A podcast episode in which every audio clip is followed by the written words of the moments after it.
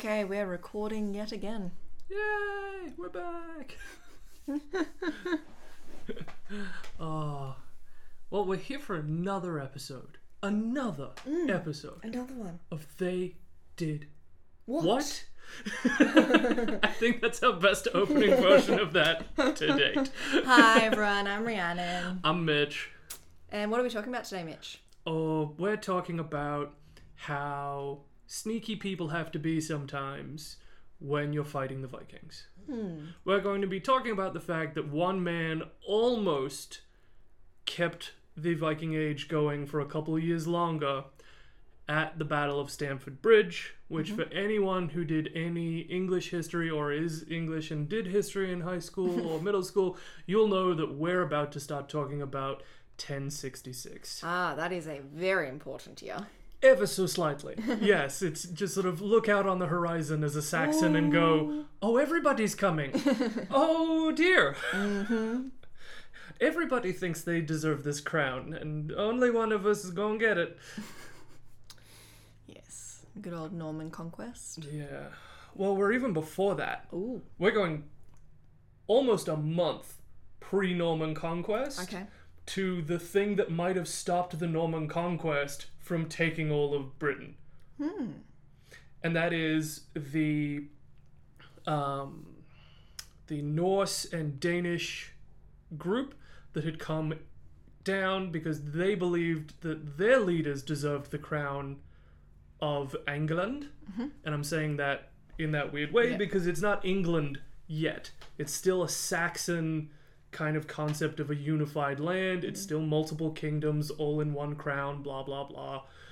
We're talking, you know, after Alfred, after sort of his daughter and son are done mucking about and after the Vikings have been pushed out and let back in and pushed out and let back in and pushed out. Oh, we've got Danelaw. No, we don't. Yes, we do. No, we don't. Who has Jorvik?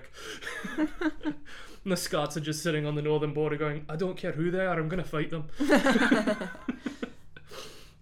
but yeah, we're looking at 1066. So on the Saxon side, and I'm going to try real hard to remember to keep saying Saxon instead of English, mm-hmm. because on the North side, there are people who would have been considered English or born in England or lived in England, but who were fighting for the Danes and the Norse. Harold Godwinson is leading the Saxon forces, mm-hmm. and he has come prepared. He has marched his men faster than a Roman legion Ooh. over the last four days from the south all the way up to York. Now, this is intense. This is normally a trip that could take two weeks with an army this size. Yeah. It's not a small army. He's coming up with 12 and a half thousand soldiers, of which more than 2,000 are cavalry. Now, for fights at this point, it's shield wall, infantry. Oh, there's like 50 horsemen. Thousands of infantry and actual thousands of mounted fighters, even if they're not technically cavalry, they're still on a horse. That's still not good. He's coming ready to go. The Danes don't even know he's on his way until they are in visual range. Oh, that's not good. He's marching his men faster than news can travel of them getting there. Okay. This is why the battle goes so poorly. On the Danish and Norse and Vikinger side, you've got Harold Hardrada, you've got Tostig Godwinson, who is related to Harold, and you've also got uh, Eystein Ore. So this is them. They've come down. They think Tostig should have the crown. And they've claimed that the last king promised him the crown. In fact, everyone who's looking for the crown of the Saxons at the moment has said that the previous king promised them the crown or promised their son the crown. Mm-hmm. It's one of those. The Danish, there are 6,000 of them, and they don't have their armor. They've got their shields and a little bit of their Right. gear. They are not fully prepared Because they're like, oh shit, here they come. Yes, and they're not near the beach where their ships had landed. Okay. There are 3,000 reinforcements at the beach, fully armed and fully armored, though. So the Danes are, once their reinforcements get there, if they get there, going to number 9,000. Still 3,500 short of the Saxon army that is coming up the road to get to them. There is claims by the Saxon chroniclers and Snorri Sturluson, who's responsible for the Christianization of the stories of Odin and Thor and all that, bringing them into a acceptable for Christian consumption ideal. So he sort of halt, uh, changes a few things, makes it more monotheistic, even though they're polytheistic. I don't like the man, but he's responsible for a couple of things that we wouldn't otherwise have. So I, I'm gonna give him enough rope to hang himself. Uh, he does die crying and screaming after writing that a, a true Dane meets their death with sword in hand and head held high. So, um, both of them claim that um, Tostig and Harold and Eystein are out in front of their soldiers, and a guy on horseback comes up, um, offering some level of just sort of like, look, if you leave, we won't have to fight, just acknowledge and we won't have to kill all of you. And Tostig's like, well, and what will you give me if I leave this land? And the guy's like, I will give you six feet of earth, maybe a little bit more because you are taller than some. Rides away, and the others turn to Tostig and they're like, Who is that? And he was like, Oh, that's Harold, king of the Saxons. The king with no retinue just rides out, insults the leaders of the enemy army, and tells them the only amount of England you're getting is your grave, Yep. and rides back to his men. And the Vikinger are just sort of like, Damn it, now we kind of respect him. that was good. That's what you're supposed to do. Where were the English kings like this before? oh, that's right. We're too late to have met Alfred. Thing is, they're on different sides of a bridge. Okay. The Vikinger are to the north side of Stamford Bridge. Depending on who you believe, that would have been anywhere along this sort of river. And the English are on the south, which means to fight the Danes, the English have to cross the bridge. Mm-hmm. This is not going to go well if the Danes decide to hold the foot of the bridge and fight in a chokehold. They don't. For some reason, they pull back so there's enough space on the north side of the bridge for the English army to eventually set up. But they're doing it so they can try and lock a shield wall in place. Horses don't like charging a shield wall. Mm. Men do not like charging a shield wall. They are trying to build themselves time for reinforcements and time to set themselves up. And one man gives them this time. The Saxon Chronicles claim he is a giant axe Dane. So that means he's wielding an axe. Yeah.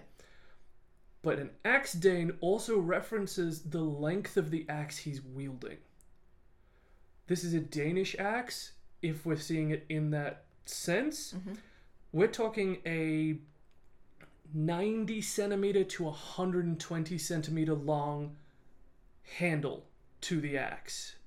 And if he's considered a giant of a Dane, and they're looking at 5'10 to 6'2 as the range in height, he's taller than that.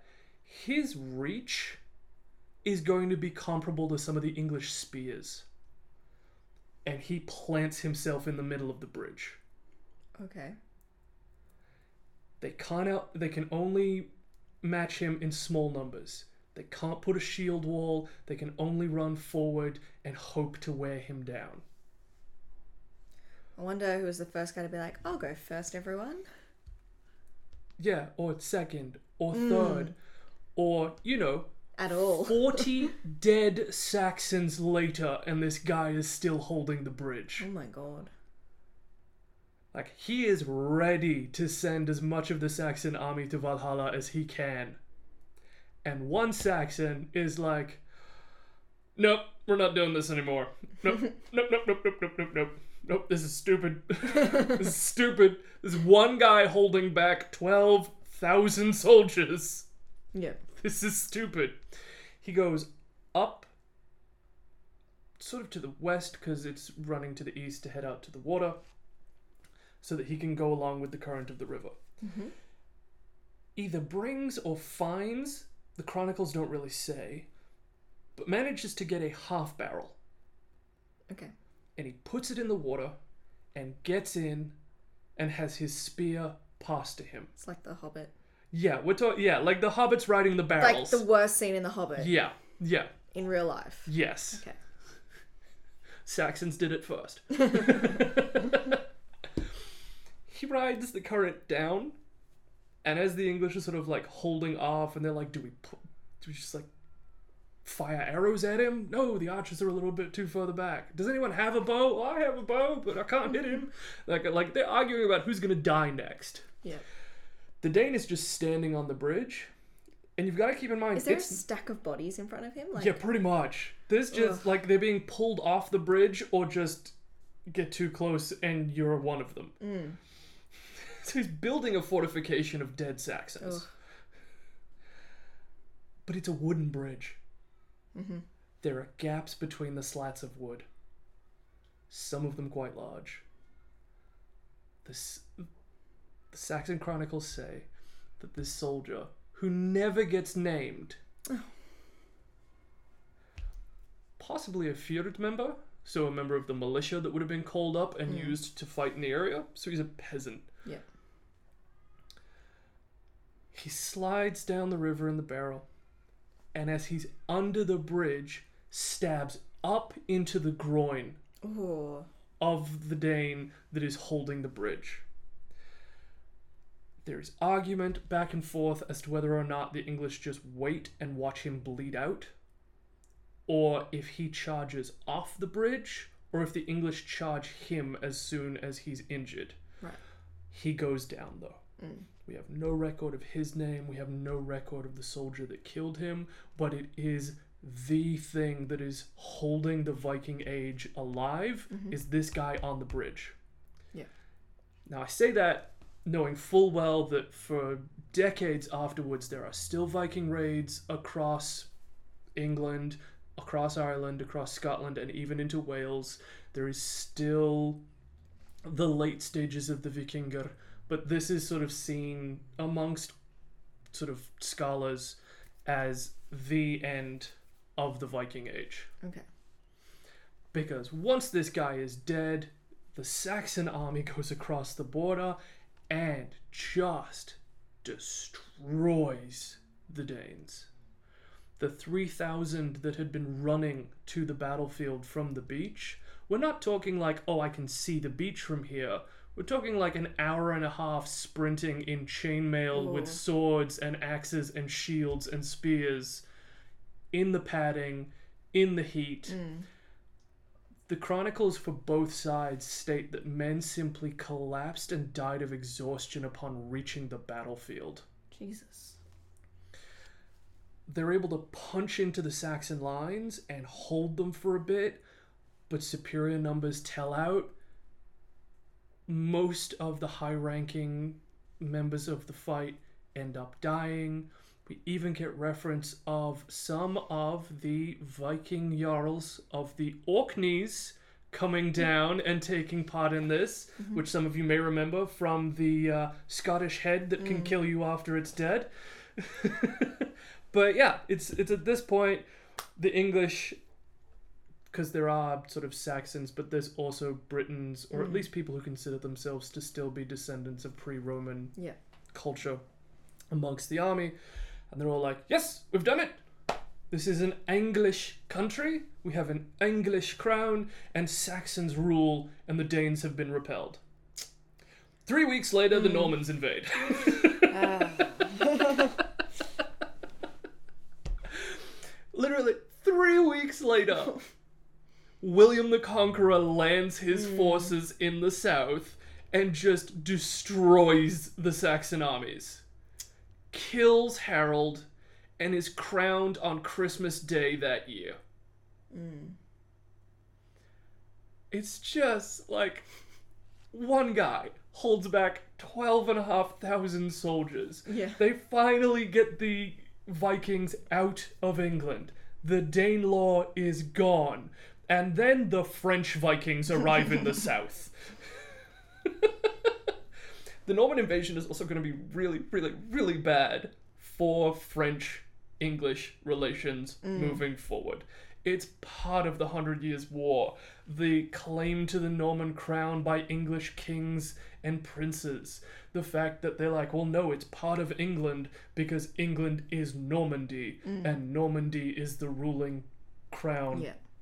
it's where we see English as a language mm-hmm. start evolving as French and Saxon blend.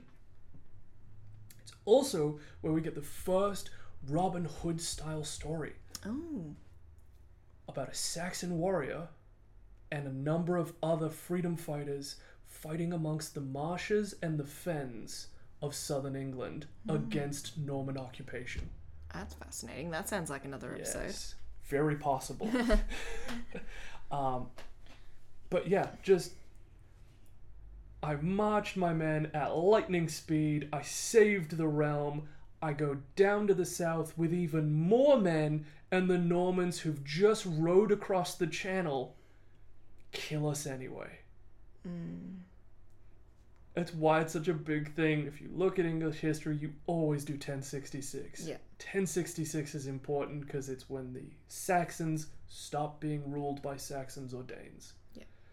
And for the umpteenth time in the last thousand years, they are conquered by a foreign power. Mm-hmm.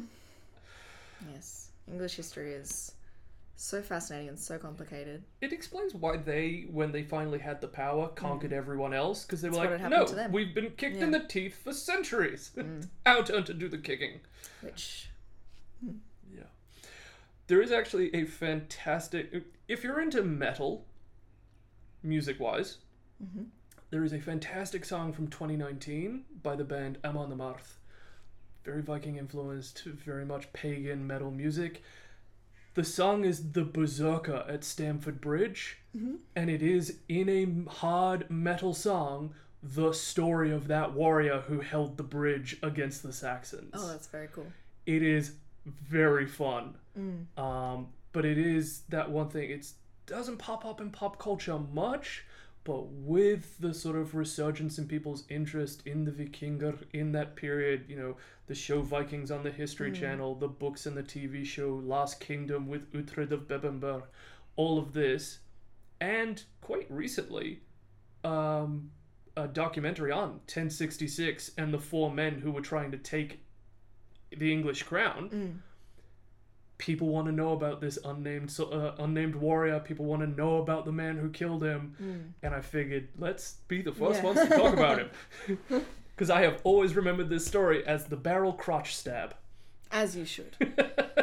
Horrible way to go. Oh, horrific. And I'm really hoping that he fell out of that barrel and drowned. Because that is not how you send someone to Valhalla by stabbing them in their fruits. Mm. That is just no. Ah. Turn him into a little Viking skewer. Yeah. Anyway, so that's the barrel crush stab incident. Yeah. so, properly known, the Battle of Stamford Bridge. Yes. Yeah. Okay, everyone. Well, that's it for today. We'll see you next time. Yes. Ta We acknowledge the traditional custodians of country throughout Australia and their connection to land, sea, and community. We pay our respect to their elders past and present and extend that respect to all Aboriginal and Torres Strait Islander peoples today.